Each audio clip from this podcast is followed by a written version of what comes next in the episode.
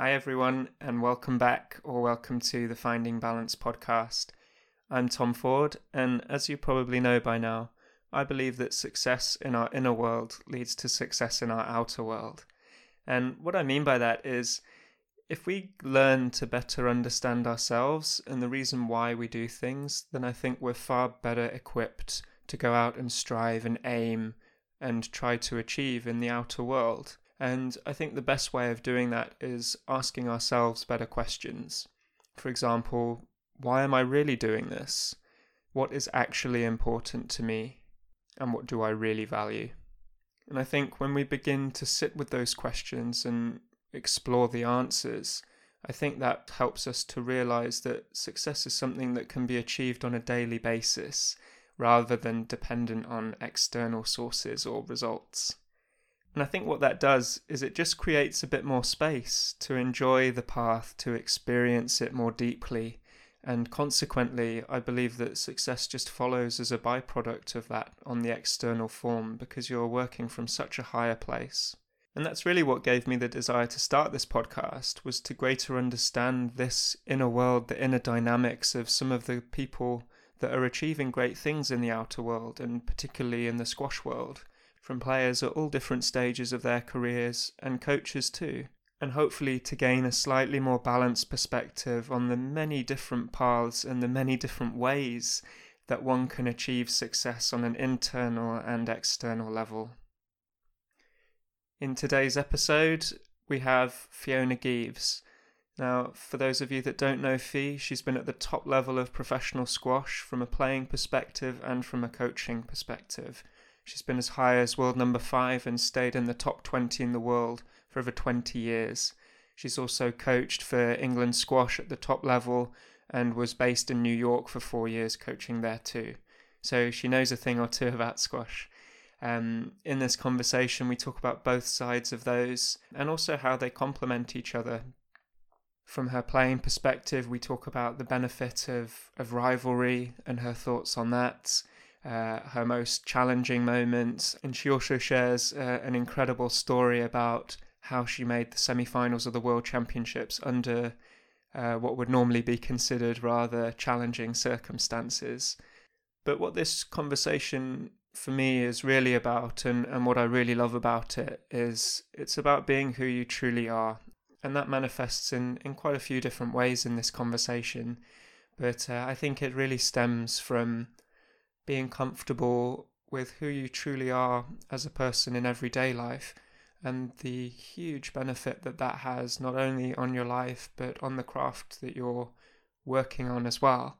So um, I would really encourage you to to listen to Fee in the way that she um, articulates herself throughout the whole conversation and maybe see if you can ask or answer some questions that are related to this conversation so you can be more authentic and more who you truly are.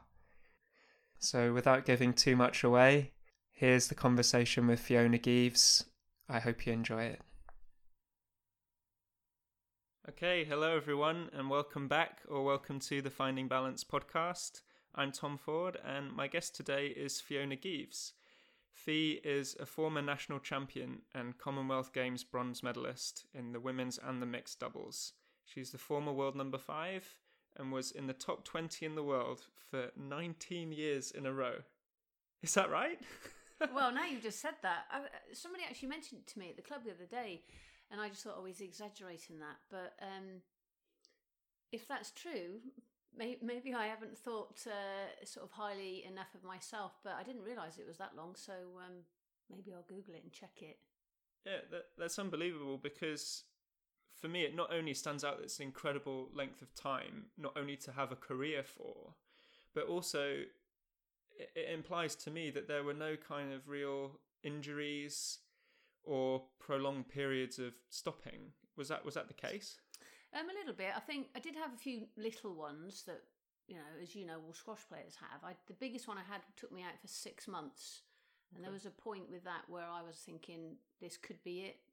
Um, ended up seeing three different people, and eventually those three types of um, sort of physio ended up working. But it was it was a bit touch and go.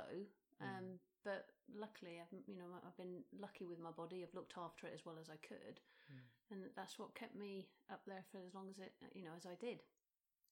Yeah, it, that's amazing, really, because particularly in a time where I sort of envisioned there to be a lot less information about how to look after your body and I guess the right and wrong things to do.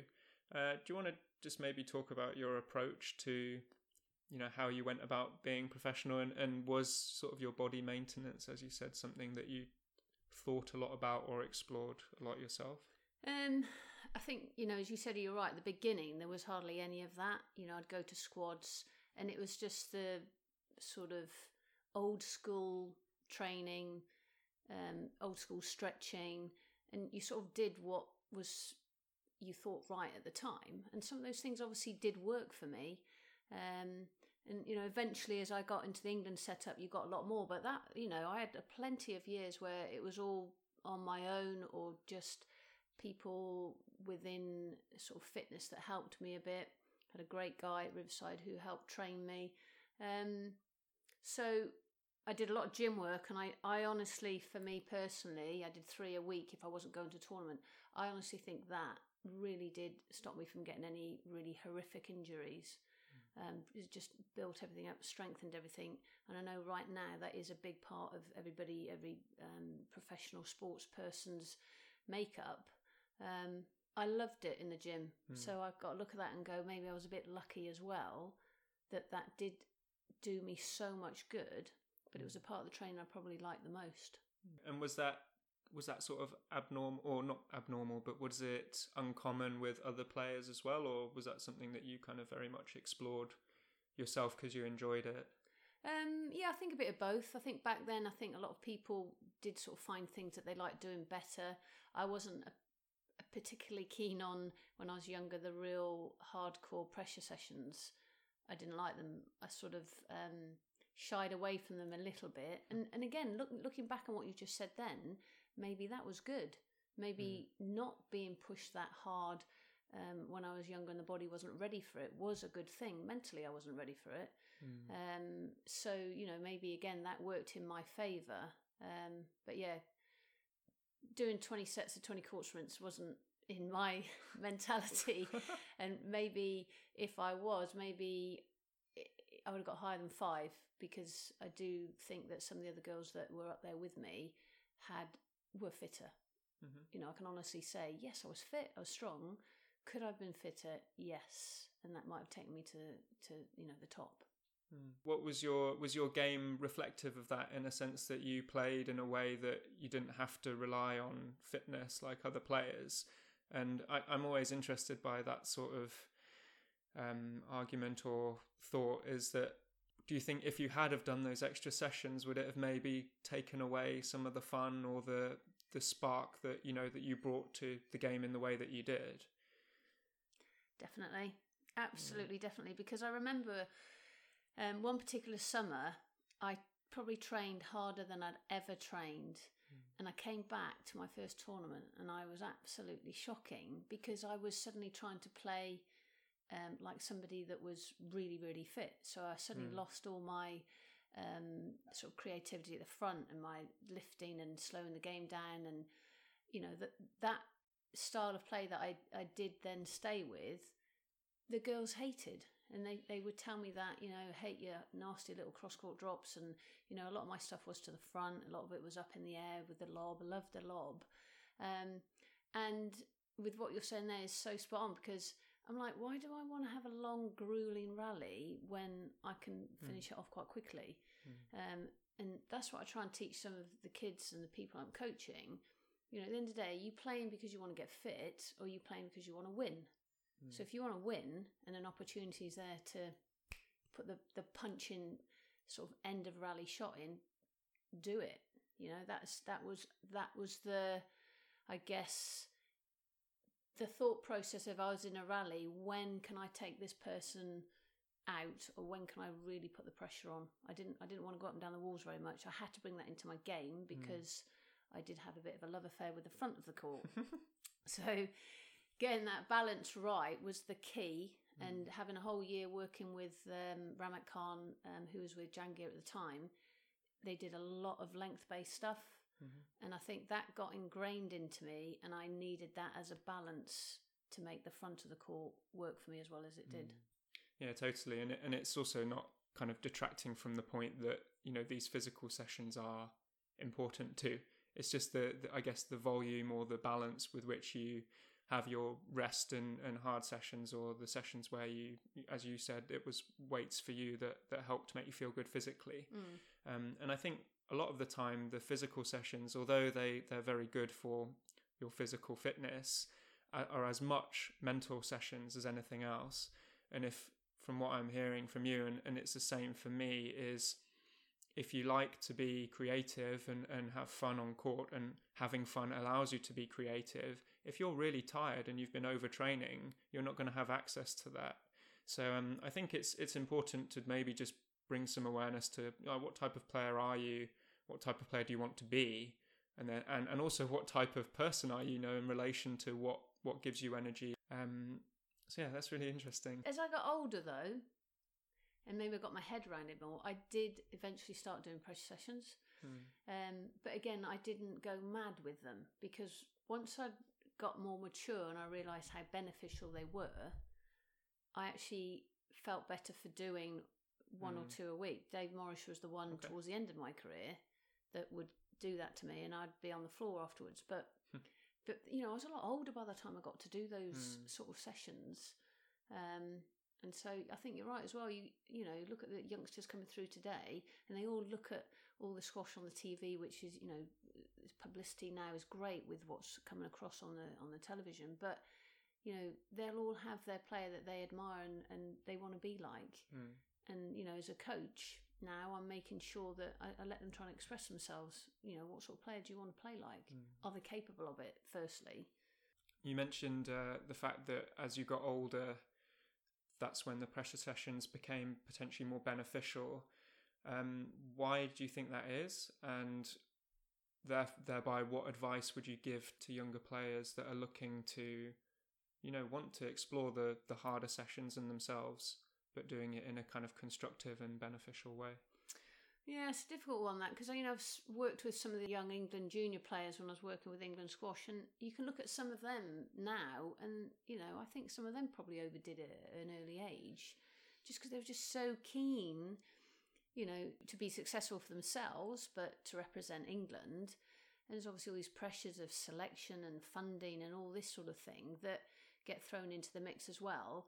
And I think for me, I guess I was lucky back then. There wasn't a lot of funding at all. So it was just about me. How much did I Mm. want to push myself? I had people around me that would push more, people that would hold me back. And, you know, I look back at those times and I guess I was a bit lucky. I had great peers.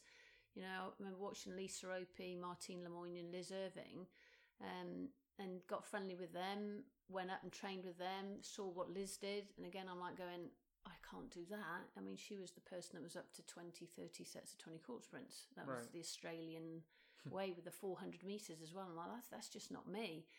Hmm. Um, so I, I do think it's about the usual having a good team around you, good network around you of, of people guiding you and helping you to realise who you are and what you're capable of, Mm. rather than that real, well, if you want to be the best player in the world, you've got to do this, this, this, and this. Mm. doesn't work for everybody. Mm. So it's having that support network around you and that guidance of what is the right plan of action for you.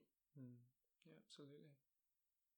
So if we were to if we were to rewind a little bit back to the early days, is is kind of being a professional something that you you always wanted to be? Was it conceivable at the time? Um, I was only saying this the other day to somebody. I remember being in um, school in a careers lesson, and I wish, I so wish I could remember the name of this teacher because he went around the whole class and he said, Right, I want everybody to tell us what you want to be when you leave school. You know, what career do you want to? And I was sat there thinking, Oh, I just love squash. Mm. How old were you? Um, what was I then? I must have been sort of 15, 16, maybe. Mhm. And back then, every day was about going down the club. Um, Mum used to work around the bar, so my brother and I would just be there all night, in the weekends, all day, just hitting squash balls till 11 o'clock at night. I, it was just, I loved it Mhm. to the detriment probably of my homework. But um, so he got round to me, and I was just like, "Well, I just want to." I didn't know you could be a professional squash player as well. Okay. So I said, "I just, I just want to be a professional squash player." And he looked at me and he just went, "Don't be so ridiculous. You need, you need to pick a proper career. You can't do that." And I was mortified.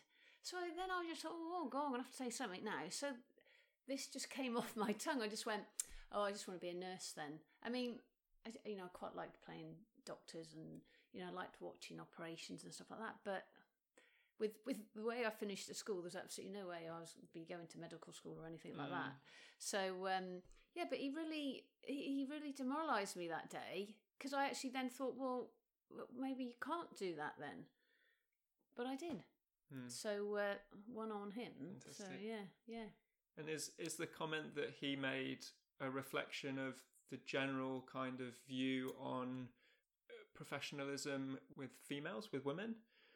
Um, I don't necessarily think it was that. I think I think because squash wasn't really. You look at squash now; it's it's brilliant. It's over the telly, it's over the radio, it's in the papers. There's magazines, there's everything now. So you know, it, it's come such a long way that it is now. Kids can look at that and go, "Yeah, that is something I could do as a career." But because it was such a minority sport back then, I mean, it still is a little bit now, sadly, but it was such a, a minority one back then. I just don't think people saw it as that, and I I didn't really know many people who did do it. Hmm. So I guess in my mind, I thought, well, maybe he's right. You you can't do it. Mhm. Um, and I just got lucky with a, a club I used to go over and play for in Germany. I think I was about eighteen, and um, he just sponsored me to go to New Zealand and Singapore to play in the World Oh Championships. wow! Um, and without that, I don't really know how it would have progressed. But he got me on the on the ranking, so I went and played that. I played really well, Hmm. beat a top seed, and suddenly Amazing. got quite a high ranking quite quickly. So then I thought, oh, I'm going to go and play more tournaments then. So then it was just more Europe, Mhm. obviously because of the expense. Um, I still didn't know then, to be honest. I didn't really think I can make a living out of it Hmm. and you know, I just left school, um, and I thought, well, I'll, I'll give it a go and see what happens. And luckily, my mum was extremely supportive. Still, you know, lived at home. Um, she helped out, out as much as she could. Got a few sponsors from the club, and it it slowly grew into something humongous. Mm. and I guess you've already mentioned quite a few. Um, you mentioned Rahmat Khan, um, Michelle Martin, Liz Irving. I guess your parents as well. Was there a, someone that was most influential in terms of your your passion for squash and making you think that it, it could be an opportunity to be a pro? Um, straight away, I still have to say my mum, just because, you know, she was a one parent family. She had to get a second job. She drove me all over the country. She looked after me, you know, my washing and helped me with, you know, as I got older with booking flights, did all my accounts. So she was massive, massive um, person in my life for enabling me to have such a, a wonderful dream that came through through for me. So on that respect of giving me, as we talked about earlier, that that network and that support, if I hadn't have had her and everything she gave me, I can't quite see how I could have done what I've what I've managed to do. Uh, looking at a player who would have probably inspired me the most as I started playing, probably uh, was Susan Devoy. Mhm. I'm quite lucky because I sort of went through quite a few eras of players. Um, I used to watch her, just her true grit and her backhand drop, which is one of my favourite shots. She Hmm. just had an absolutely sensational backhand drop, and maybe you know, subconsciously, I'd look at her and just almost want to make that happen to me, and it, it did Hmm. become one of my best shots. Um, you know, she was top of the world. Everybody wanted to beat her. Nice person as well, always friendly to me as I came on tour. So you know, s- someone like her is. Look at what she's done now. She's gone to New Zealand. She's she does speaking. I mean, she's Oh, been- really? yeah, yeah. She's she's really put back a lot into um, sport, not just squash. And am I right in saying that Lucy Soutter was playing at the same time as you? Was she local as well? Yeah, Lucy is nine months, I think, older than me, living in Cirencester. Um, so she was the person that you know was always just above me. That you know, she flew up the rankings. I mean, I think she made I think world number two, and I was a slow burner, whereas Lucy she just flew big time. So um, you know, I was always in her shadow as well. So every time you know people would talk, it would be more Lucy Soutter, and so I was sort of, I just trotted along nicely behind, and I ended up, okay, not making world number two, but it ended up being a full time career for me. Mm. Um, and Lucy ended up retiring a lot earlier and, and gone into, I think, dermatology at Gloucester Royal. So yeah, I was the the bridesmaid, I guess, in Gloucestershire for for quite a long time, but maybe that inspired me more and gave me more of a challenge. Mm, well, that that's really the reason why I brought it up. Is I think some kind of rivalry, or certainly not being, you know, the best too soon, can be a really healthy thing for your progression. And I guess I'd just be interested in your reflections now. What do you think about that rivalry? How did that help to push you along, or just how did it impact you in general? No, I agree. I look at some of the young kids coming through today, and they haven't got, you know, three or four or even one person that's better than them and they just i think with our english players they can sit on that and just think they're the best and you know they're a long way off it because mm. they're not getting that challenge and i think it for me it was really helpful because i'd keep looking at what lucy was doing and i would mm. know i'm well i'm well behind that mm. so it just meant i always had you know her as a as a good goal to go right well you know mm. this is what she's doing you you've got to work harder. You've got to keep hitting those squash balls and and trying to get you know better results. So in a way, yeah, she got more publicity than me, but I think it helped me in the long run to have her as somebody that was as exceptional player as she was. Mm. I think it forces you to to look at yourself a bit more and identify the things that need to change. You know, because if you're not the best, then something needs to be better, maybe and uh, and I can certainly relate to that too. Maybe not such an extensive rivalry, certainly not that lasted that long. I'm not sure many of them do, to be honest. But um, yeah, because I was never sort of like the best player in juniors, I, I always had a couple of people to look to. And I, I very much modelled my game as a junior on how to sort of beat those players, and it's now turned out to be one of my, my biggest strengths. So um, I think that can be really healthy. Um, so I guess before we move on to talking a bit more about your time playing the tour, I'd be really interested to talk a bit more about you personally as a person growing up as a young lady.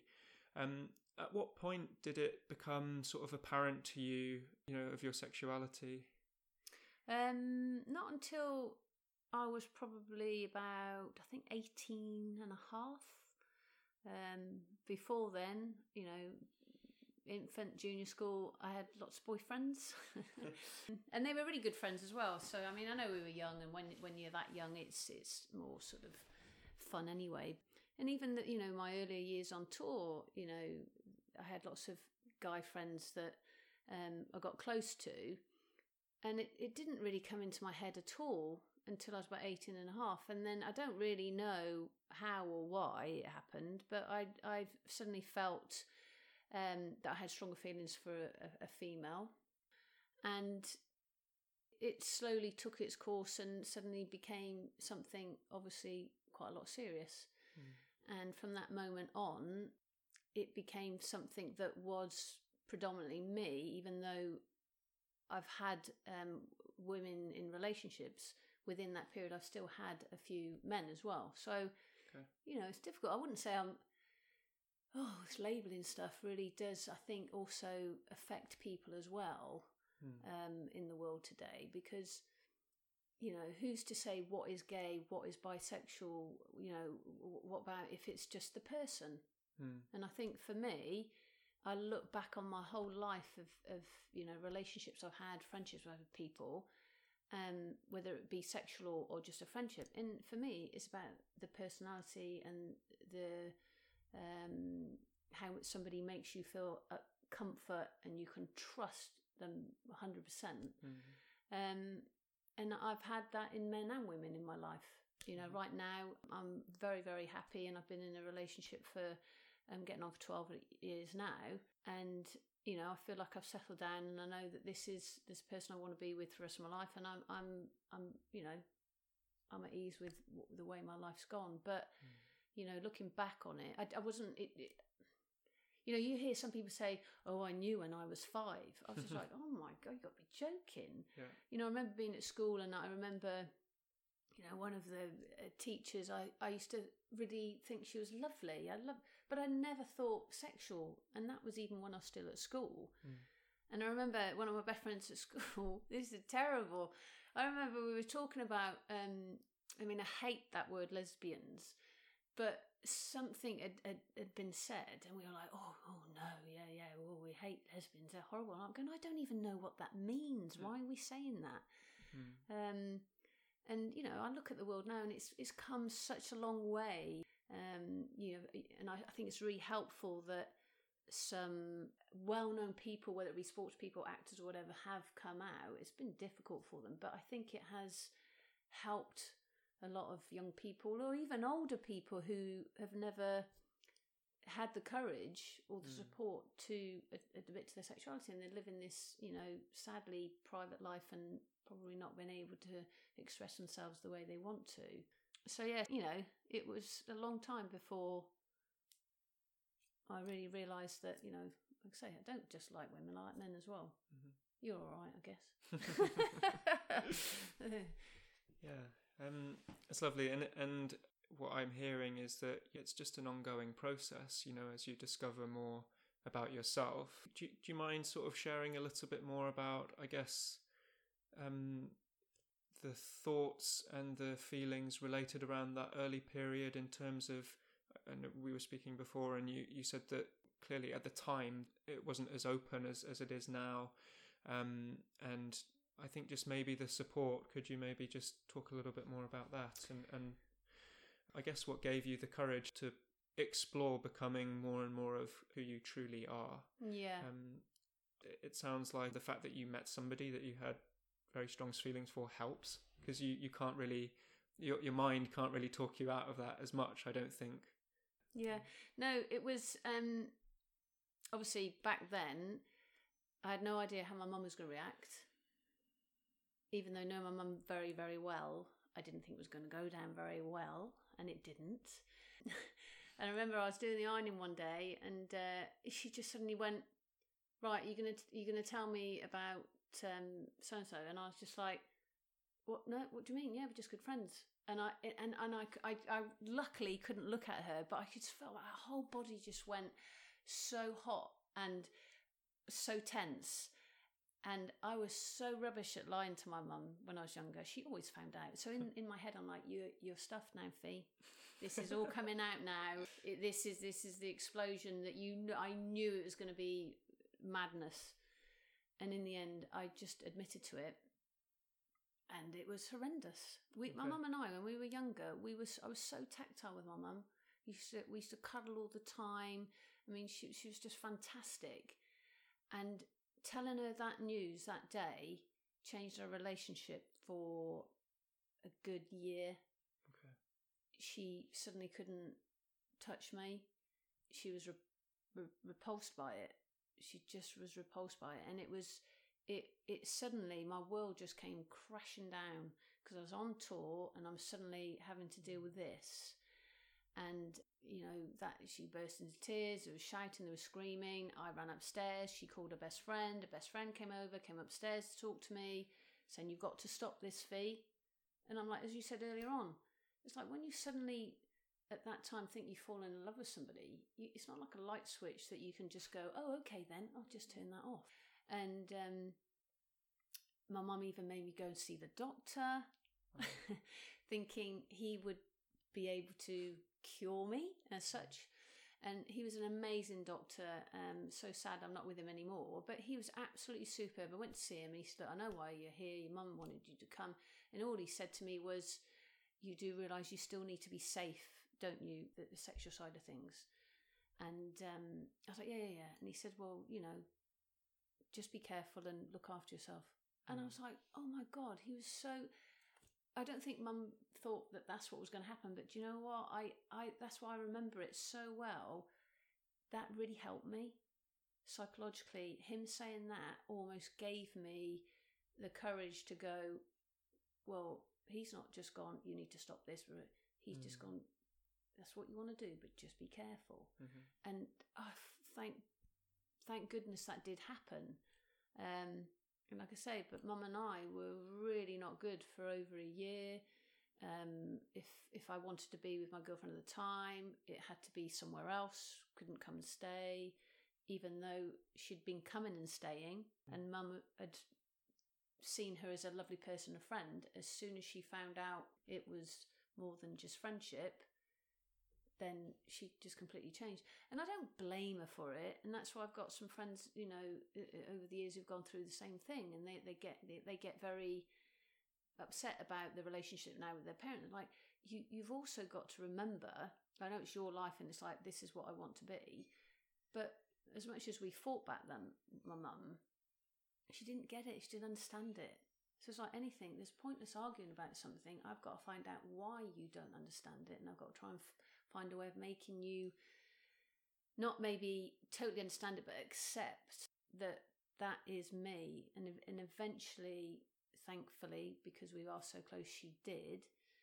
And it got to the point where you know my girlfriend was allowed to come and stay in the same house in the mm. same bed, and she suddenly started being absolutely wonderful towards those you know relationships, and probably saw me happy even though in the back of her mind she was still probably hoping that I would meet a man and it would change again. And right. I had had some really good close um, male friends, and one of them in particular, he was lovely. He came and stayed. I went and stayed with him, and we were just really good mates. But I always said from the beginning with him, we're friends, you know. Mm. Um, and I never forget this as well. Mum said to me one day, "Fee, could, could you not learn to to love him?" And my mum was such an intelligent woman. I was gobsmacked when she said that. I said, Mum, mm. come on. You can't learn to love somebody. It's a it's a natural thing that happens. Mm. And I think we had a good chat then. And I think even then, years down the line, when she was more accepting of it, I think that sort of helped her realise as well. And weirdly, she loved all her soaps. Loads of gay stuff was going on in soaps and she was seeing it and seeing how people reacted and i i think that probably helped her as well. Mm. lovely. Thank you for sharing. Uh, but what was the what was the response outside of that home environment as well? And uh, what impact did that have? Um it's funny i think mum was more worried about what other people thought. Mm. so when it started to come out at the club that i trained at you know, again, those people had, had, supported me since I was nine or ten, and they were sort of family to me down the riverside at that time. Used to play squash with them, used to go to the rugby with them, used to go out drinking with them. You know, they were just fabulous, and they were so supportive. And, and they were like, "You need to tell your mum, look what a great job she's done." Right. You know, you're you're a, you're a, a lovely young lady. You you're exceptional with what you're doing with your squash. Um, and I then sort of portrayed that to her because I think she was worried about the impact that you're saying that they would have, and they they just didn't bat an eyelid. They were just like, "Well, your fee, fee's fee. Mm. You know, it doesn't matter who you're with."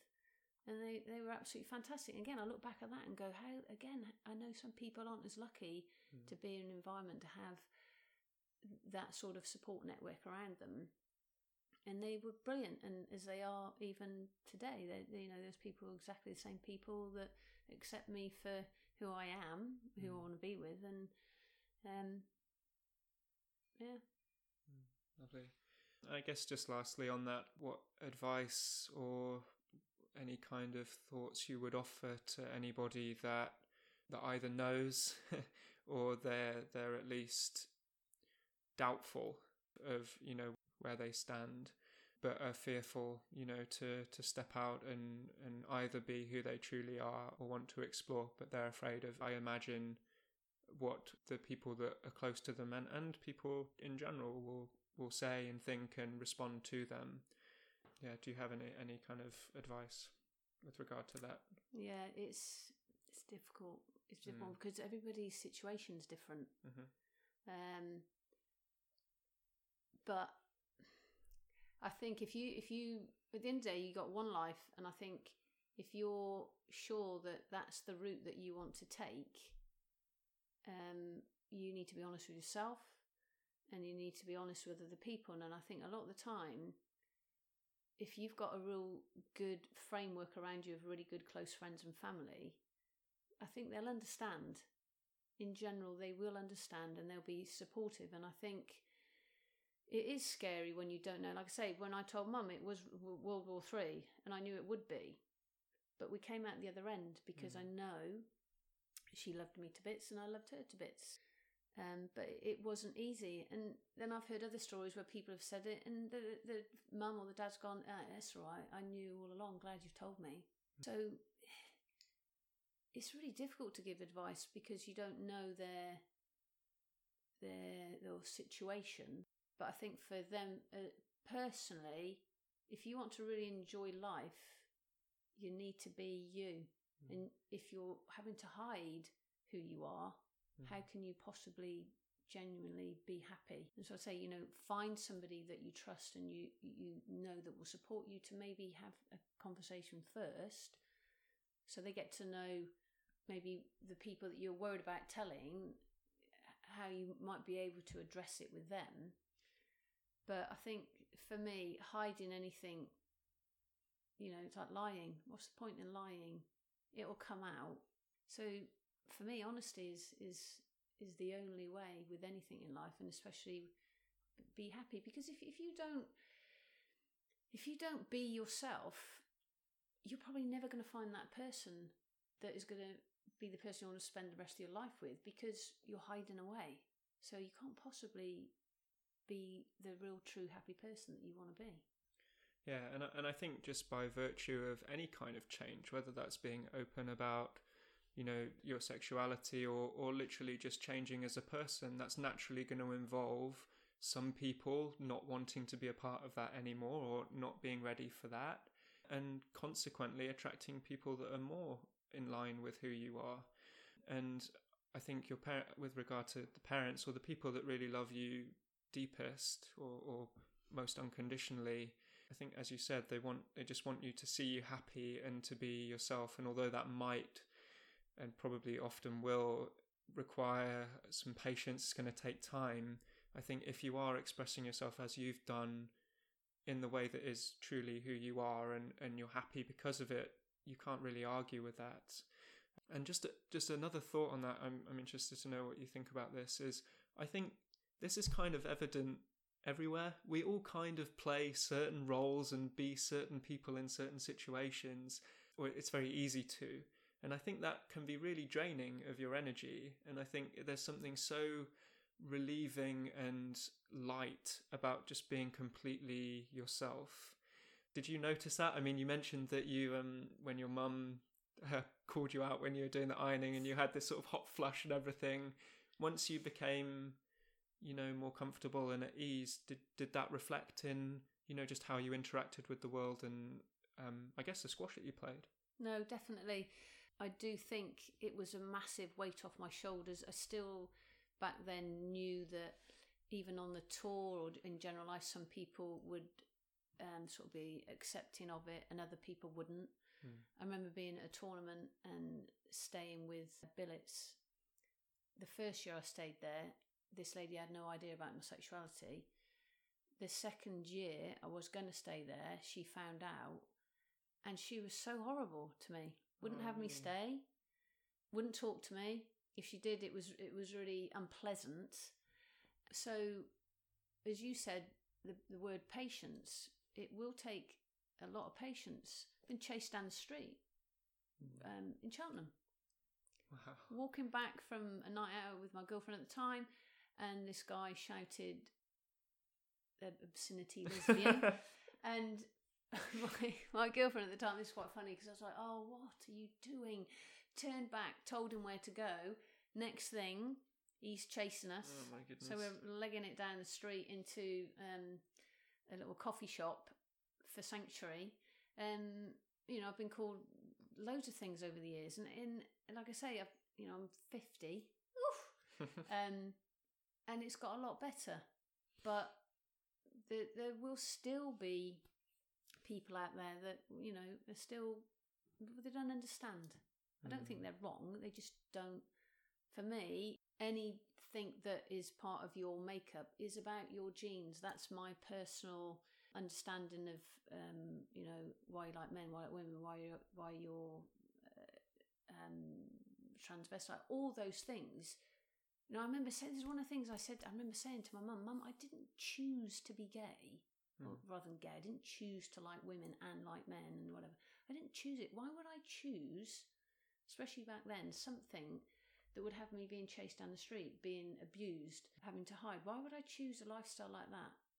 You know, yes, if I if I'd have just got married and had a husband and had kids, you know, I wouldn't have been abused by anybody probably. And that just shows that's how you you were made up. I used to joke to my mum as well, saying, "Well, you and Dad made me, so it's not my fault. It's your genes that made me like this. So in actual fact, it's your fault, not mine." Joking. We were obviously joking.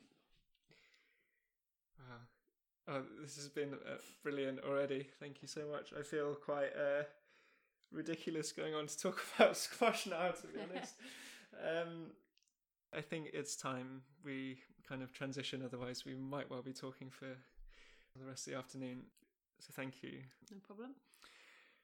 We've really talked about an incredibly challenging and experience. Is there something that stands out that was the hardest thing that you experienced or went through as a professional player? Hmm. I guess the one that really stands out because I almost retired because I was absolutely gutted was the first Commonwealth Games in Malaysia. It was Malaysia, wasn't it? Yeah. And we'd had all the summer training. I knew I'd never be selected for the individual because the girls above me were um, that much better. I had Cassie, Linda Ariani, Sue Wright. So, you know, those girls were ranked above me. So I knew I wouldn't get an individual, but I was actually quite a handy doubles player. Gloucestershire has been renowned um, as I was a, growing up as a kid of, and it's probably same for you, of doubles was just such a great game to play. So, you know, as a youngster, you know, I, I played so much, I probably had quite a good awareness of tactically how to play. So we had a whole summer of all these squads, and I remember at the end of them, and they'd had a bit of a fallout with uh, Suzanne Horner from an England trip we'd been on the previous year.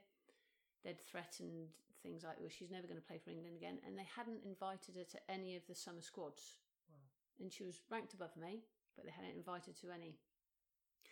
And so I thought, you know, how can they pick somebody who they haven't invited? So I looked at who was there, and out of the five of us that was there, I thought it should be me. So I thought at the last squad, I asked them, I said, uh, "Are you picking the players for the Commonwealth Games out of? I think there were seven of us there. This seven there, and I knew I'd be the fifth, so I'd be the last one in." And they said yes. And I said, hmm. "But you're not counting anybody else that's not here." No. So that for me, that was Suzanne. So in my head, I'm like, "Oh God, I'm going to make it." You know, first Commonwealth Games of squash, Malaysia yeah, I still had the doubt, but in my in my heart, I'm like, I was getting excited. So anyway, waited for selection, and they put a date that selection should have been made, and that day came, and nobody heard anything. A week later, still nobody heard anything. So then the, the rest of us girls are chatting, going, "What's going on? What's going on?" And then uh, I've heard there's there's some issue going on, but we don't know what. Then I get a phone call from one of the selectors of England squash at the time, basically saying, I'm really sorry to tell you you've not been selected. And I was like, can you just tell me who has been selected then? So he, he reeled off the names. And so then he said, Suzanne. So I said, Well, hang on a minute. You said that, you know, you weren't selecting her because that's why she wasn't at any of the squads. Cut a long story short, she was going to sue them because she was on England funding. They didn't invite her to any squads, which they should have. If they'd hmm. invited her, it would have been easy to say, well, actually, you're going to play doubles and we think these players are better for doubles than you are. They just didn't didn't invite her. Right. So um, politically, it was all wrong. And I got the smallest of sorries. I didn't even get an official letter. I, for me, they should have been so apologetic and they weren't. And it absolutely crucified me. I remember coming off the phone, bawling my eyes out. and I just couldn't function, hardly train because I was just like, it was, you know, as, as we know today, squash isn't in the Olympics, so the Commonwealth Games is our Olympics. And I remember going to a, a tournament in Egypt, and I was on there, and I just had nothing, no passion. I even hated the game that I loved so much.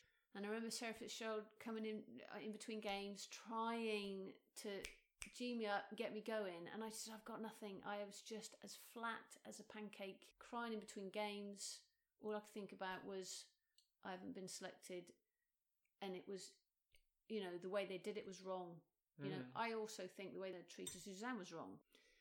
So um, I then came home from that. I ended up going to see a sports psychologist.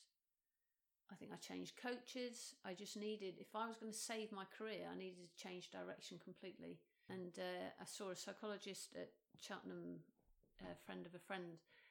And, you know, I don't see her very often now, but I still thank her because she was one of those people that saved me. So um, it, it was it was horrendous. I think it would have Mm. been better if I'd have been treated a little bit better Right. by the governing body at the time. I just felt, well, sorry, well, she's doing this, so we're gonna we're gonna have to do this type thing. Not like, oh my god, feel so sorry. You know, this has happened. There was just no real apology, no real compensation as well for, you know, absolutely. I, I could have so easily just gone, can't be asked to squash anymore. If that's way the way you get treated, but getting that support afterwards then suddenly gave me maybe a new lease of life because I right, I'm going to show you lot. And then you know the second time it happened that they were dropping me off funding again. I'm like, why are you dropping me off funding? Well, we think you're too old. We don't think you would be world champion. And I looked at some of the other girls around me and I went, mm, not been funny. I know you're the coaches and I'm just the player, but are you telling me, and they were my best friends at the time, I said, you telling me so and so and so and so are going to be world champions? I said, because I know they're not and you know they're not, yet you're keeping them on because they're younger than me. I'm actually ranked above them. So why am I the one being dropped? It shouldn't have anything to do with how old I am. If I'm still Mm. performing, if I can still possibly represent England, why are you dropping me? So anyway, they did. So for another year, Well. and I know I've, you know, you've probably had similar issues with funding and stuff like that. So another year went by, and I thought, right, again, it's like almost you look at that, and that's why I say to kids today, if you don't get, when I worked for English Squash and I was part of selection for England, it was the hardest thing suddenly being a coach to ring someone and say, really sorry, but you've you've not made it this time. Some took it brilliantly. Some parents took it horrifically. So it was more about how am I going to deal with this parent because they they're just going to be on my case. Others were, you know, the dream ones where they just couldn't thank you enough for selecting them. So you know, I know selection's difficult, but it just made me go right. I'm going to show you then. I am going to show you, which you shouldn't really have to do because it should be show yourself, be the best that you can. Don't do it for anybody else. But a part of me wanted to not necessarily show them, wanted to make them look stupid. And so I had a great year, and um, it came round to them selecting me for England. But Mm. rather than be on funding, they just paid me to play for England. I would have played for nothing because putting an England shirt on my back was just for me the bee's knees. And it was the same with the Commonwealth Games. They brought me back on for the Commonwealth Games and they funded me for a year just to get me doing all the, the doubles camps and everything like that. As soon as the Commonwealth Games was over and I'd got them two bronze medals, well, funding's gone now. Oh, yeah. So, Wow. but I always saw it as that will break some people, and some people don't get selected. And I was going back to the juniors. Some of the ones that didn't get selected, some of them then just stopped playing. And I look at that and go, as a coach, you know, that was the right decision because if you're going to just quit that quickly, you probably haven't got the passion and the determination to take knocks like that and keep Mm. coming back. So probably maybe you're doing the right thing by just going maybe squash isn't the thing for me or whatever sport it might be but for me i was just like well you know love the game i'm not going to stop playing just because you're not going to fund me i'll find ways to do it Yeah. and i'll be as successful as i can And so you mentioned that the physio really helped with, or the psychologist, Psychologist, sorry. yeah. Is there anything that they particularly said or did that helped with you kind of reframing that failure? Because one of my one of my questions that is kind of it kind of ties into this is do you have a favorite failure? Because I think over the course of a career or even a lifetime, we often get things that appear to be failures in the beginning, but tend to be some of the or can be some of the greatest gifts that we've ever been given. So, what did the, or it didn't even have to be the psychologist, but how were you able to reframe that perceived failure in a way that was empowering, that allowed you to move forward? Um, I think with her, and I went to a guy, uh, Dave Clark at the time was at Edgbaston Priory. He's in New Zealand now. So I went to him as well for a couple of times a week. And again, we just bonded so well he the sessions I enjoyed. You know, mm. go back to what we were talking about with training. I enjoyed the things, and we did a little bit of fitness after, but it was the fitness. I enjoyed it, so it wasn't things that I hated. So he he helped me love it again, and she did in a way that, as a youngster coming through, one of the things a lot of people I will it will always stay in me, and I try and say it to some of the kids now is, "Fee, you don't believe yourself enough. You don't believe." And I think she helped me find strategies of um, refocusing on court and starting to build more confidence back on myself, which I'd lost because I'd been knocked mm. big time. Um, you know, lots of diagrams and writing things down, and and because um, I quite like writing notes and stuff like that, and so it played straight into my hands, and in you know, I suddenly had proper strategies on court to keep me focused and to keep me enjoying things. Mm-hmm. Is there one one particular one that stands out that you you'd want to share? Can be brief. I mean, it. Yeah, no, God, it was a long time ago. Yeah. Do you remember? I am fifty years old now, Tom Ford. So, God, how old was I then? We're talking over twenty years ago, mate. And you're Maybe trying to as remember. Old as, as old as I am. I'm not sure I can. Re- re- I just okay. think for me, what really helped was sitting down and offloading my disappointment and my sudden lack of enthusiasm and passion for the game to somebody who was just an amazing listener mm. and you know I say help me write things down. And then to also have that balance of uh, actually getting in a car and driving to Birmingham. It was actually quite nice because it was thinking time. Right. And going to see Dave and the club obviously Edgbaston Priory's a nice club met some nice people there and, and I loved my sessions with him and I think if things aren't going well for you and they're going in the wrong direction, it is about right. You need to you need to change your road. Mm. I think suddenly seeing um, Abby going to Dave, it was rejuvenating, and it was mm. almost like starting again and building on Fee as a player, as a person, and they both had mm. a, a, a, big role to play there for me, thankfully. It's lovely. I, I, really relate to that too, and, and I think it's applicable to, to all of life actually. A lot of our frustrations and things can just whirl around our head and it just kind of continually perpetuates, doesn't make you feel any better. And just, as you said, offloading, you know, and that doesn't have to be to a person, it can be writing it, but just something that gets it out of your head. I think naturally, if there's someone there to support, that will help. Um, but just that general practice of offloading all that's in your head kind of takes space to I, I believe like that we, we all know the answers anyway, um, inwardly, and it's often just helpful to get the all of the head stuff and the mind stuff out to kind of reveal something that's a little bit more true. So, is there a moment that you would consider to be a sort of a career defining moment? Oh, blimey, career defining moment. Um, I guess you know if I just if you ask me that question to answer quickly, about being challenged. I was playing the was the World, yeah, the World Championships in Hong Kong. We'd been somewhere close by before, and just so this is back in the day, right when um, yes, we were professional, we did train, but once you'd lost back then because it wasn't as professional as now, uh, everybody went out and yeah. partied. So I've been again through those eras of where it was great fun. You played, you partied to the point where it was, well, no, we don't go out anymore now until you've gone home and it's someone's birthday or something like that. So that the partying came to a, a abrupt halt. But anyway, so we're playing this tournament. This is not the way to behave, young children that are wanting to be professional squash players. So I'd lost, and we'd all gone out, had a few orange squashes, mm-hmm.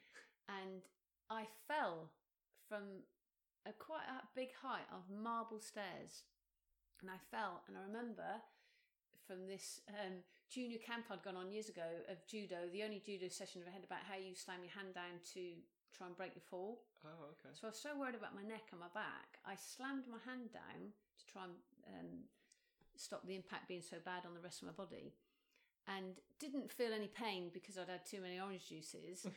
and uh, I woke up the next day. I was like, "Oh my god, my right hand, it was swollen and it was so sore."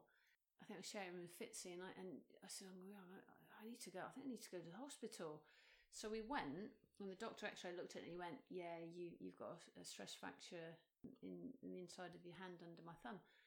And uh, I said, "Well, well what, what, does that mean? Can I still play squash next week? It's the World Open." He went, "Nah, I don't think so." And I was like, "Oh my god!" So I'm looking at her, and he goes, "I can put a cast on." I went, and she's looking at me, going, "No, don't, don't, don't, don't." And I didn't know what she was getting at. I said, "Okay, no, no, don't, don't do that." So we left, and she's going, "Look, just rest it and see how it goes." Don't tell anybody. And uh, you never know, you might be able to get through a round. Who knows? So, I so okay, so turn up at Hong Kong, and I only practiced with her because she was the only one who knew. Yeah. So we had to adapt our practices, and it was really weird. I could I could hit I could hit backhand quite well with enough pace. I couldn't hit the ball hard on forehand. Can't hit the ball hard on forehand anyway, but I really couldn't hit it hard. So we adapted our practices, and, and it was funny. We were practicing, and we were. It was funny because we were both cracking up laughing on court because we were like, nobody's got an, any idea that every time I hit a forehand, it's soft. It's because I do play quite soft anyway, so Yeah. it sort of worked. I ended up. This is ridiculous. I ended up making the semi-finals of the World Open. What? You know, that's amazing. I was wondering where that story was I going know, to I'm begin like- with. So I won. Who was the first round? I think I had an English girl, and she nearly had me. One of the young girls coming through three two. I just beat this girl called Tracy Shenton, and I was so sore afterwards. Mm. So I had to ice it, whatever, and, and still keep, you know, not do anything that I'd go "Ugh," like that, so nobody knew. Can't remember I played second. Then I played Suzanne in the Mm. quarters on the glass court. Somehow got through that. What? So it's Fitzy and I are cracking up. Like, I can't believe you're doing that. And of course, then who was I playing the semis? Fitzy. So, Ah. oh, well, that's you know. I can't beat her when I'm haven't got a, a, a stress fracture in my hand, let alone when I'm fit and healthy. and so, do you know what? It was a really lovely match Yeah. because you know we were great friends on and off court anyway. But I look back on that and go, you know, when people say, "Oh, I don't feel very well," or "I've got a bit of an injury," I've got this," it's like, you know what? Just go for it. Go Yeah. for it because nobody else knows, and you can hide illnesses or injuries unless it's ridiculous you've broken your leg or something. But I found a way to get through that, and I look back on that and go, you know, semi-finals of the worlds, and I had a cracked bone in my in my playing hand. Mm. And I went back home, went to the uh, hospital. He wanted to put a cast on it. I said, "Oh God, no, please, please," because I still want to be able to do ghosting. How is this as well? He said, "No, I know what you squash players are like." I said, "What? Do you know any squash players?" Oh yeah, I remember Jonah Barrington. To- he'd broken something, and we'd said we'd put a cast on, and he said, "No, I promise not to do any training or something like that." And he, he continued and made whatever it was worse. I said, "I promise you, I honestly, I promise you." Because I thought I can't ghost with this massive cast on my hand because I knew I Mm. like I can still keep fit with Mm. this. And uh, he made me promise, and I said, "No, I honestly, I promise you, I won't. I won't hit balls or do anything." And I didn't. And it was, he said, six to seven weeks, and he was right. And then it was, I was, I was back hitting the squash ball. Wow. That's So, awesome. I love that story. It's, I do. I look back at that because I just find it so. You know, Sarah and I we used to every day would crack up because we're like, nobody knows. If they did know, they would be hammering me on my Mm. forehand. But you know, we just kept it quiet, and it just shows as well. You know, I, I've actually played one of the most intelligent games of squash for three matches because I had that. I had to. I had to go into a, a completely. I think tactically, I played quite well anyway, but it just took me to another level because I had to be so wary of what the limitations I had on my forehand. You know, Amazing. Maybe this is reflective of your time at the World Open as well, but can you kind of capture um, the feelings and yeah, really just what it feels like and your ideal kind of mindset, state of mind, state of being when you were performing at your best. You know, at the height of your career in that tournament, whatever. What does it look like? What does it feel like? Um, I was never relaxed. Now that you've asked that question, you know, you're supposed to go. Oh, you're supposed to love it. It's great, isn't it? But I don't know. I think you know, and in a way, it's good to be nervous. It's good to have pressure, but it's obviously how you control those two things. But the only time I would properly relax, and it didn't happen very often, is when I actually won the tournament because then you can actually sit back and go, "Oh, whew, beating everybody. There's my trophy. There's my che- there's my check." Like I say, it didn't happen that often. And one of the, you know, going back to what you're saying, what stands out for you? When I went and uh, started coaching in New York for the first two years, I still played a few tournaments, only in the states because you know I couldn't go be away for too long from the club. Um, and again, I played some of my best squash then because I was relaxed. I had no money worries because I had a regular check coming in every month. And I remember playing um, a gold tournament, made semis, beat, I think, who did I beat? Um, Vanessa Atkinson, Natalie Grainger. I mean, I was struggling beating those girls when I was full time. Right. And I was travelling backwards from, uh, on the train, going and doing some coaching. The next day, going back to play the tournament because I was Yeah. just so relaxed. Then I entered a tournament in Florida, and uh, the draw came through, and I was like, "Oh my god, number one seed!" Couldn't remember the last time I was a number one seed. Mhm. So I'm now playing for enjoyment because I've got a job, but all of a sudden, all those fears and panic suddenly came rushing to Hmm. me because I'm like, oh my god, you're number one seed, and that's one thing I try and say to people now: forget about what your seed is because if you if you let it get to you, and I did let that get to me too much. Ended up playing Lauren Briggs in the final. You know, good friends. So you know, we were even staying in the same place with each other, and I managed to scrape through three two. Did I enjoy the match? Not at all. I Mm. hated. part of me hated it because I'm like going, "Oh my god, you know, one seed," and I really wanted to win it. So I had that difficult thing of I number one seed. I haven't won a tournament in donkey's years, and it would be mm. so nice to win one. And I finally sat on the plane to, to fly back to New York, and I managed to give myself a smile and a pat on the back and go, "Wow, I just won a tournament. I haven't won one for so long. Oh, I've got to go back to work tomorrow." Yeah. You know, so So what's the message there? Because I'm I'm hearing that you played some of your best squash when you were relaxed and having fun, yeah, and some of it on the tour where it's probably harder to do that because you know you it's a bit more all encompassing. But you also played you got to world number five, you know, playing. So what's what's your kind of thoughts around that um, in terms of I guess yeah advice or thoughts for for other people. Um, yeah, again, I still think it depends on the individual, but um, I think I'd also say I think some people can get almost too intense and engrossed in being a professional and doing uh, minute by minute what you know what you should be doing and forgetting downtime, relaxing time. Go and have a bit of fun time, and I think you've if you don't get that balance right, I feel that's how the pressure builds in you because you're like, well, hang on a minute, I'm doing everything I'm supposed to doing, and I'm still not winning. And it's it's for me, like I said, I was a slow burner as as a youngster, and I took my time with things.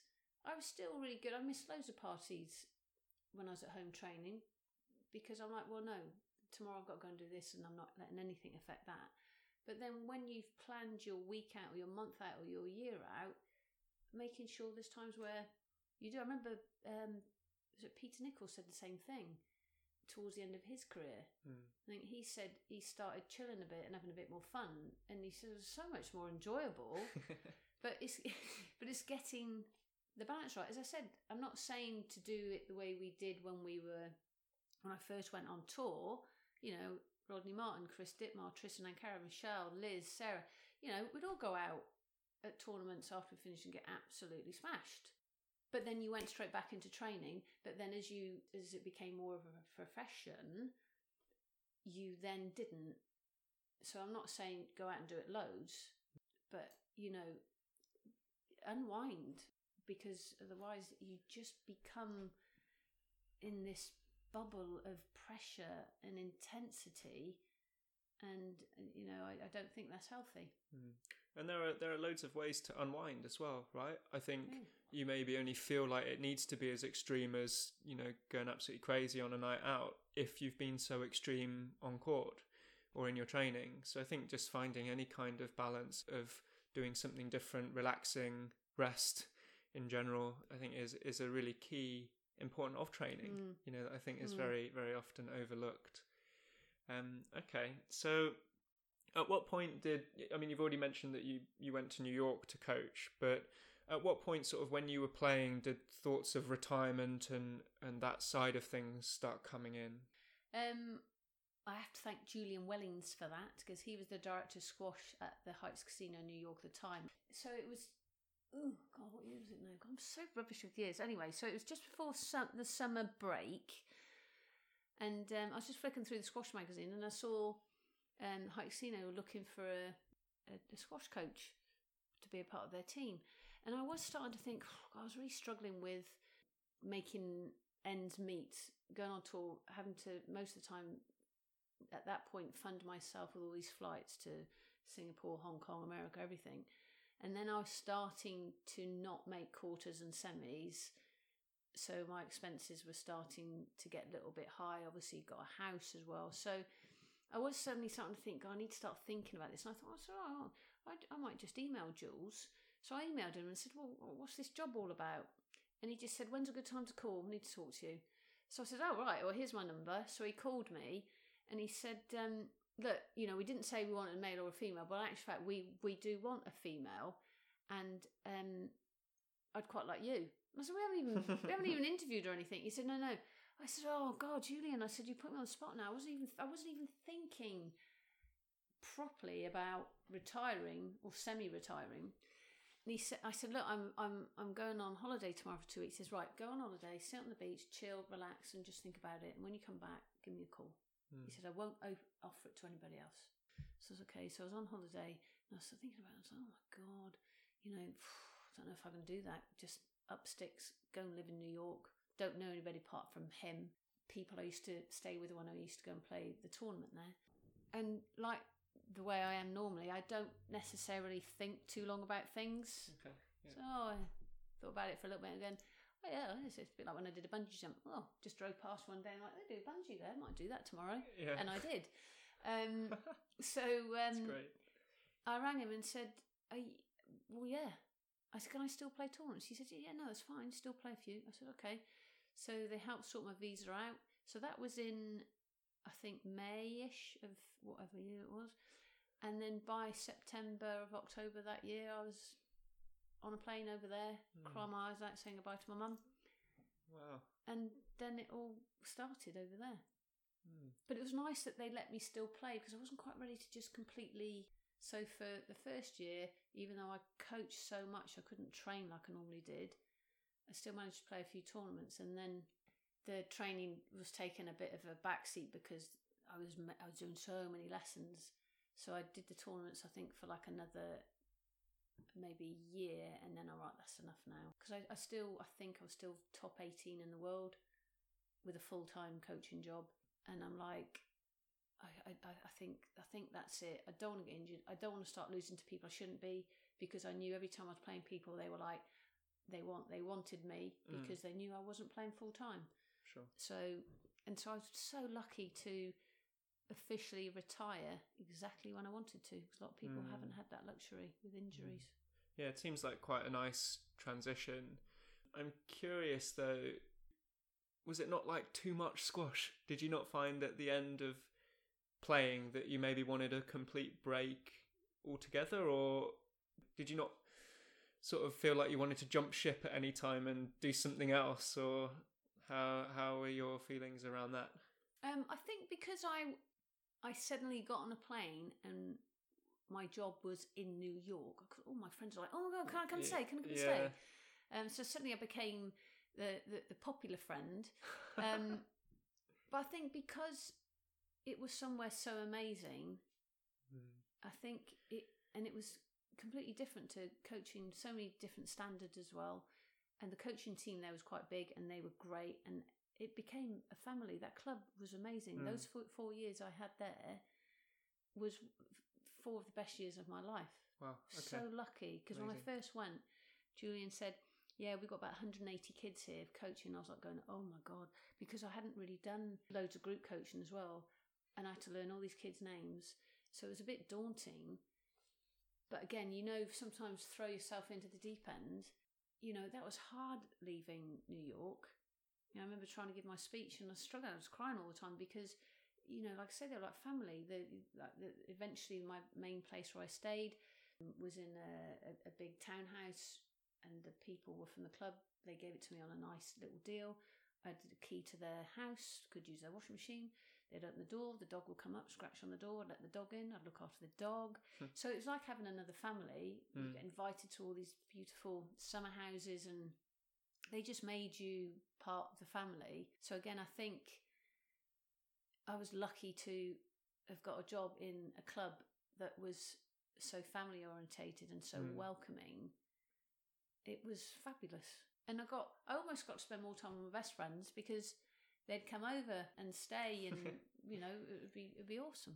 Yeah, that's really great. And how did you find the transition from playing to coaching? Because as as a player, you're very kind of self focused, and as a coach, you you can't be as much. You you're you're giving to somebody else. Was that was that something that came naturally to you? I think so because I think I wanted to. I, I think the the difference as well is when you go and coach in New York. There's not really many players that want to go and be a professional squash player. It's about making the best that they can to get into Ivy School, Right. Ivy colleges, or whatever. So it's not as intense as it would be, say, when I Okay. worked for England Squash. Um, because like, right, you've got to get these players good and whatever because they need to be representing England. Now, Yes, well, like- you got one year to Yeah. make Tom Ford like that. I'm like, oh my god, right, okay. So, um, so it was chilled. It was relaxed, Okay. and a lot of the other, the other thing that was so good about it is some of the kids were so laid back that it, it wasn't um, stressful or pressurizing Okay. at all. Great. You know, but some of them I could, you know, most of them quite lazy sometimes. So I'm like, come on, let's go, let's go, come on. You know, no yawning in my lesson, otherwise there's 10 court sprints. And so it, it was fun. So I think I was lucky as well that I went from playing into trying to make youngsters better. And I still had some older guys, got into hardball doubles, loved that. So once the playing career had gone, I then went on the doubles tour with one of the coaches from the club Okay. and we became national champions. Oh wow. So that was fabulous. Loved that game. So again, I think it just that job ended up okay. You know, have a few stresses with some things, but it was fun. I Mm. could walk to the club. I could get on the subway going to Manhattan, and you know, it was. I think when you talk about transition, it wasn't like I was just going down the local club here and I'm still in the same city, Yeah. town, whatever. Is it like, where are you? Oh, I'm in New York now. What? What are you doing there? You know, Mm. what a great place to Sure. transition. So yeah. And, and I'm curious, did how did the kids improve based on that approach? Did you notice? I mean, naturally, with that many, and you know, with their intentions, they might not improve as quickly. But did you find that some actually improved a lot with that approach compared to you know sometimes if you're trying to force it under time pressure? Um, yeah, I think so, and I think a lot of it as well. With some of them, were probably pressurised by parents to play, and you soon worked out which ones they were. So for me, it was like, right, I need to make this fun. I need to make them want to keep coming back. They're probably not going to get a lot better, but are they enjoying themselves? Yes. So you know, it's, it's still a, a life skill for them that Yeah. they could still end up playing squash later on in their lifetime because they see it as a fun thing. And then there were a few that really did want to get better. So I had a nice balance. Obviously, Haley Mendez, who who um, I coached as a youngster there, who's now on the tour, training a little bit here at Cheltenham with Nathan. And so it's great when she came over and said, "Oh, can can we get on court?" Because Mm. she was one of the ones that stood out back then, even though she knew she was going to Harvard, but she was really passionate about Mm. being the best that she could on the squash court. So I still had, you know, a couple of them. She stood out, but, but a long way. But there's still a few of them that could then make me change into right. I can really, I can really do some work with this person here and, and make some real changes to their game and to their technique. But the rest of them, it was about getting them fitter, getting them a little bit better, getting them good enough to get into a good college, but still making them love the game. And I had good, I had good fun team to work with. You know, if we had groups, there would be two of you. So I had John Russell.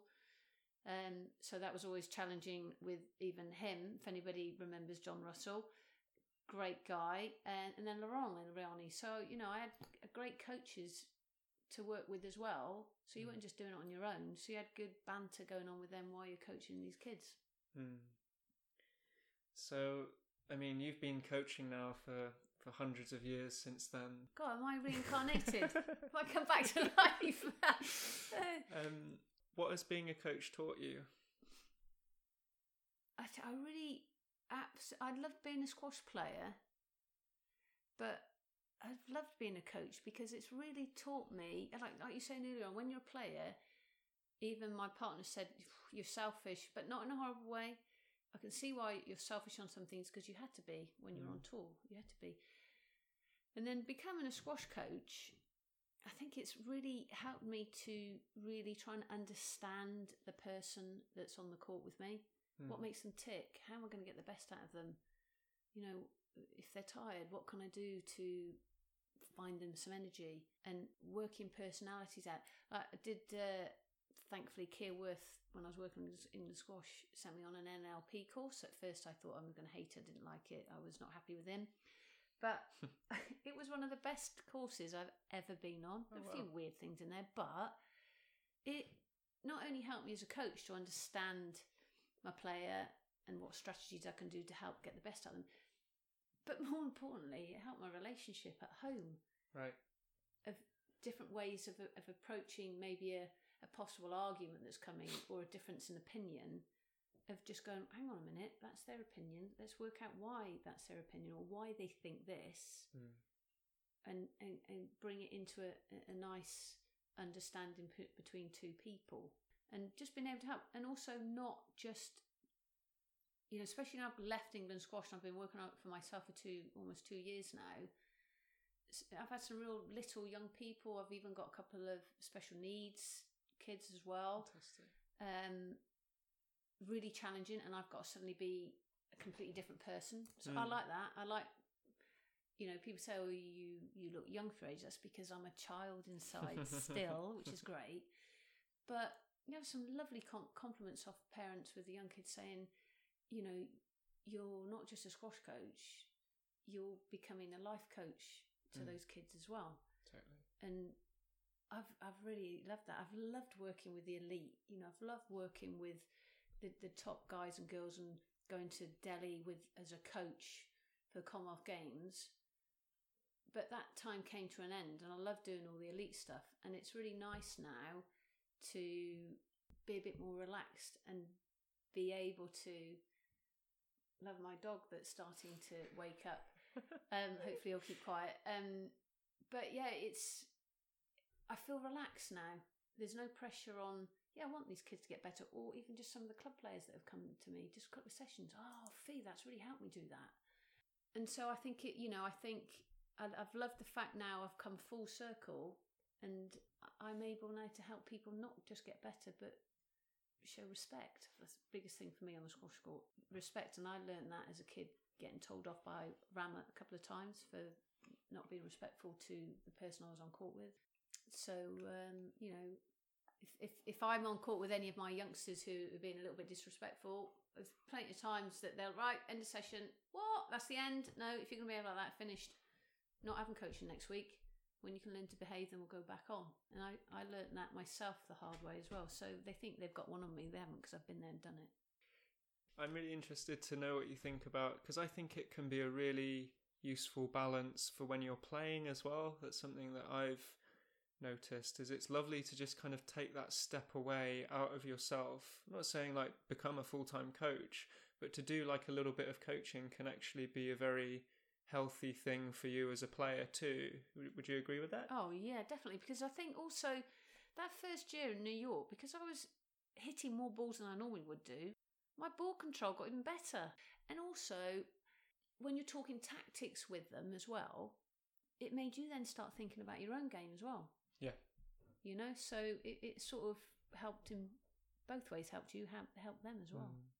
Yeah, and, and for me, it, it just reminds me of how passionate I am about the game. It's lovely to share that with someone and, and and and yeah, literally share it in terms of sharing your own passion, but them sharing it with you too. I think that's a that's a really lovely thing to do. I th- yeah, I agree, and I think when I've been trying to get somebody to improve on a particular shot, I think I get more excited than they do. When Mm. they do it, I'm like, yes! Mm, And they're looking at me like I'm a little bit mental. and I'm like, that's exactly it. Look, I told you you could do it like that. And that's just, as a coach, that's the, the best feeling ever. Mm. You know, really is. and is is there a moment that gives you the most joy to think about from being a coach? A moment. What do you mean? What? Is there just a moment throughout all the times that you've coached, Yeah. or like a, a, a story or an experience, yeah, that gives you the most joy to think about from being a coach?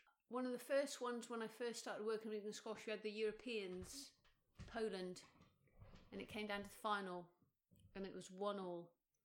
Matt Sidaway was going on for the last one, and it was between the night before. It was between do we select him or another guy called Niall, and we decided with who we were, who we was going to be playing. We went with Matt, and in my head I'm like, God, please, please let this be the right decision. My first proper going away with the kids, England. We haven't Mm. lost this event for years. Goes to five. I mean, it was brutal. You know, when you're talking about you love it, but at that moment I was hating it as well. And um, and he managed to win. Oh, I've Mm. never been so relieved in all my life. but as a coach, you know, I couldn't have been more happy with him as a player because he did exactly what we thought he could do. We knew Mm. he he could grind it out, and we knew he would just give it his all, and he did, and he, Mm. he got us the result. So was that. There was also Tori Temple Murray winning the uh, European Under 19s. Okay. You know, done a bit with her, and again that was lovely. Even Haley back in America was national champion, and we'd worked really hard for that. And again, you know, when you see the players that you've worked with suddenly do something really successful, something that they've wanted and they've been working so hard for, and you've done it as well, and they finally get it. I think I've almost got more enjoyment that way rather than when I did well or won something because you're helping somebody else with their own dream, you know? Mm. So it's really rewarding. Should we just we just let him roam? It's fine. Oh, is yeah. that- yeah, it's fine. He'll probably like The- he'll probably just lie down if he's uh Charlie, the uh, scruffy uh, cockapoo, he just wants to he wants the attention, doesn't sleep. he? Slumber. I want to play. He's been good up until now. What do you mean up until now? He's still good. Anyway, But um, but yeah, that I think that just really really resonates with me. That oftentimes the most joy can actually come from helping someone else or from shining a light or seeing someone else succeed. I think that's a really nice um, balance to kind of look for. So I guess based on all of what we've spoken about, you know, your experiences as a player and as a coach, what are the the three? Doesn't maybe have to be three, but what are the top things that you would say to yourself? um, or just always en- enjoy what you're doing. Yeah, can't you can't you can't succeed in everything unless you're happy. Same with kids at school. You know, they'll excel in certain subjects because they like it and they're happy. Um, to get as much information from as many coaches and people as possible.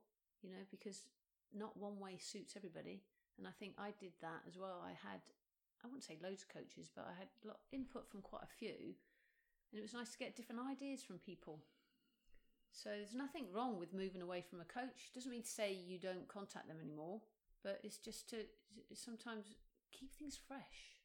Hmm. You know, as soon as things start getting stale, ch- change, make a change. Um, and I think the, the other biggest thing is having a support network around you as well. Mhm.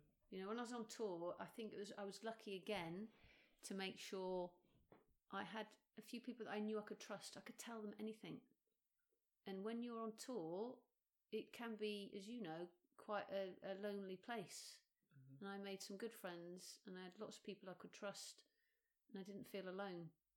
Um, so having that support network network around you is is definitely important. Brilliant. Okay. So just a final few questions, really. There, there'll be a little bit more quick fire, but there's no there's no huge rush. Okay. Um, so what percentage, in your opinion, of success on the world stage is related to the mind? And it's quite quite a nebulous question, but I'm just very intrigued to kind of see what Hmm. what different figures people put on it. Yeah. Massive. I remember semi finals British Open in Cardiff, went to warm up lights. It was brilliant, really good um, the way they set it up. And I was playing Fitzy again. And I remember looking across the arena at her, and she was one of the most strong minded players, hence her success. And I looked into her eyes, and I was just like, oh, crap. I could tell mentally she was stronger than me. Could tell it. And that's terrible to say that, isn't it? And I do think, you know, when I said about believe and all those sort of things. So I, I'd put the men- mentality side of it uh, uh, up into the good 70, 80%. And all of the mental skills that we can acquire, what do you believe is the most important? Um, God, blimey, that's a bit of a hard one. isn't Mm. Mental skills. Mm, so like focus, determination, present moment awareness, or emotional control. Thanks I don't want to. I uh, don't want to put Thanks. words in That's your good. mouth. Keep going. Keep going. God, um, what do I think is the most important? F- Focus is a bit wishy-washy, isn't it? Really, because you didn't say that to anybody. Oh, focus. Mm, Um, sometimes the simpler things are the hardest true. to master, aren't they? Yes, okay, Mr. Ford. Um, I'd, I'd sort of do determination slash attitude as a as a double because I think as I've spoken about attitude before, um, attitudes. Um, if you haven't got the right attitude, you're not going to succeed because you, you, you, that de- determination comes in there big time as well. How much do you really, really want it? We could all say, oh, I want it. I wanted it. But I Mm, didn't want it as much as Fitzy did. Yeah. So I should have said to her, how are you doing that? Mm. Yeah. And do you think that's something that is just innate or something that we can develop and work on over time? It's a skill that we can train. I think it's a bit of both. I think some people have got it more, a bit like a style of play. You know, some people are more creative and flary. Some people are more physical, and then you you try and build those other. You know, if you if you're a physical player, you've got to build in your short game and being creative. If you like, for me, you know, I, I didn't like long rallies, but I still had to be fit enough to be able to. If it is going to keep coming back to me, I need to get. Mm. I need to be able to endure that as well. Sure. Okay. Did I answer the question? Yep. Did I? What's a habit or practice that you do daily or consistently that contributes to your inner well-being and health? um. Well, right now, walk the dog. Okay. yeah. Oh no, seriously, Yeah, that, that can- it really it's forced me to relax Mm.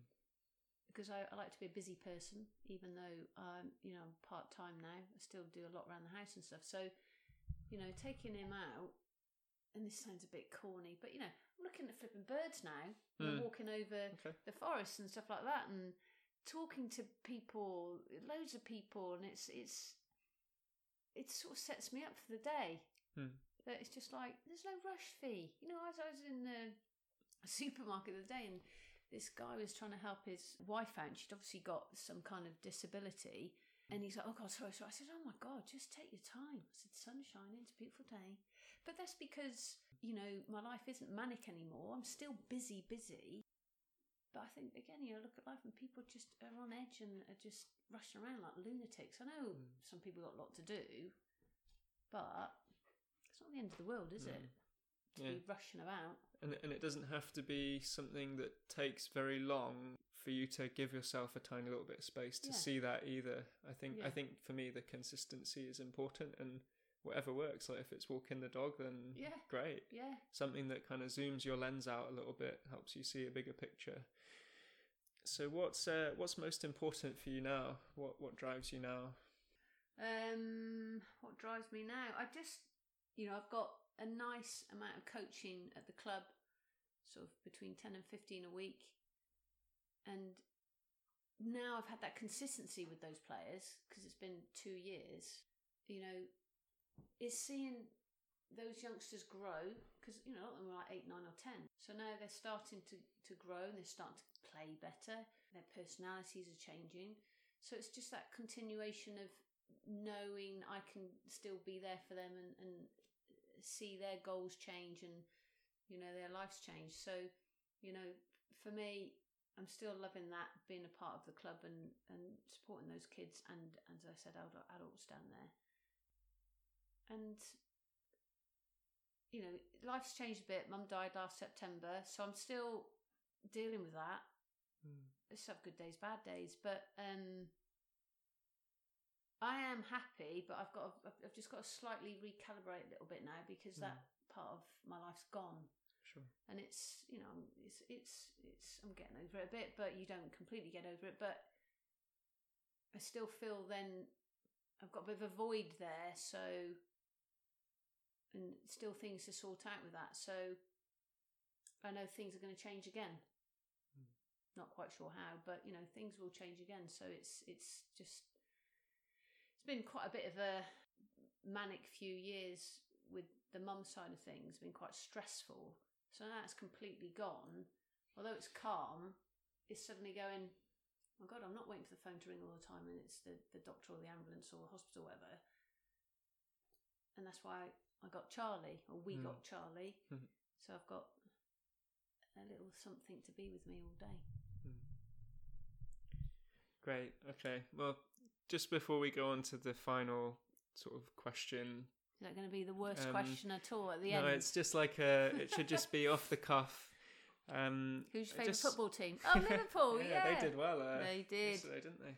Um, I just, yeah, just want to thank you again. Really, I, I know I've said it a few times already, but thank you for well, for trusting me to come on and uh, and so sort of openly and vulnerably sharing your story. I think that's how can really make the biggest difference. And and I, I'm sure that even if this impacts or helps one person, as I'm sure it would, it you've done a, a brilliant job. So thank you. I appreciate it. Really. Well, thank you. I mean, I'd, I've never sat down and been that open with anybody that I know now that's going to go out to people. Yeah. So, you know, I, it's a new experience for me, and I, and as you say, I, I hope that you know everything I've talked about somewhere somebody you know will find the benefit of it. Mm. Yeah, thank you. And if anyone does have any questions or wants to reach out, is there a way that we can follow you or, or do that? Um, yeah, wh- can we do it through you We first? could, we could do, yeah. But do you have like a social media or something like that? I'm not, or... I don't, I'm not keen on all that stuff, to be honest. Yeah, I don't blame you. There's just too much rubbish on there, and Yeah, and it's caused a lot of issues and problems for people. So I'd rather, I'd rather this sort of thing. I'd rather do it sort of more privately than Okay. the whole Right. world. Yeah. seeing it. If you know what I mean. got it. Absolutely. Okay, so if anyone has any questions, they can reach out to me and I'll I'll forward them on. Yeah, that'd Okay. be good. And do you, do you have like a book recommendation or something for, A for any of the listeners? Oh, book recommendation. I've got loads ready to read. Loads. Quite liked Andre Agassi's. I read that years Hmm. ago because his, again, his isn't the normal. I loved tennis and I went and I did this and I became successful. There's part of him that hated tennis Hmm. and just the sort of battles he had to go through. So I couldn't put that book down. It was an Hmm. absolutely awesome book to read. It's, it's very open. It's, it's called Open, isn't it? I think. It's, it, I, can't, I Mm. can't remember now. It's such a long time, but Yeah. yeah. But I, I, you know, God, we read so many books. So for me to suddenly go, you put me on the spot and go. But I always say to people, Andre Agassi, Mm. Book is just awesome. Great. Okay. So, final little phase of questions. I'm what? just going to say. said that was the last question just now. Now you're telling no, me there's not a the. Well, it, that is a questions. question. I'm trying to figure out how to like frame it, but anyway. So I'm going to say uh, the start of the sentence, and you're just going to finish it, preferably. yeah. Okay. you ready? oh yeah, yeah, you get me nervous now. Go Okay, on. So go take on. a breath. Yeah. Okay. Success is Um, ach- achieving what you set out to do. failure is Failure is not completing the task you put out in front of yourself. Squash is. My passion. My vision is. My vision is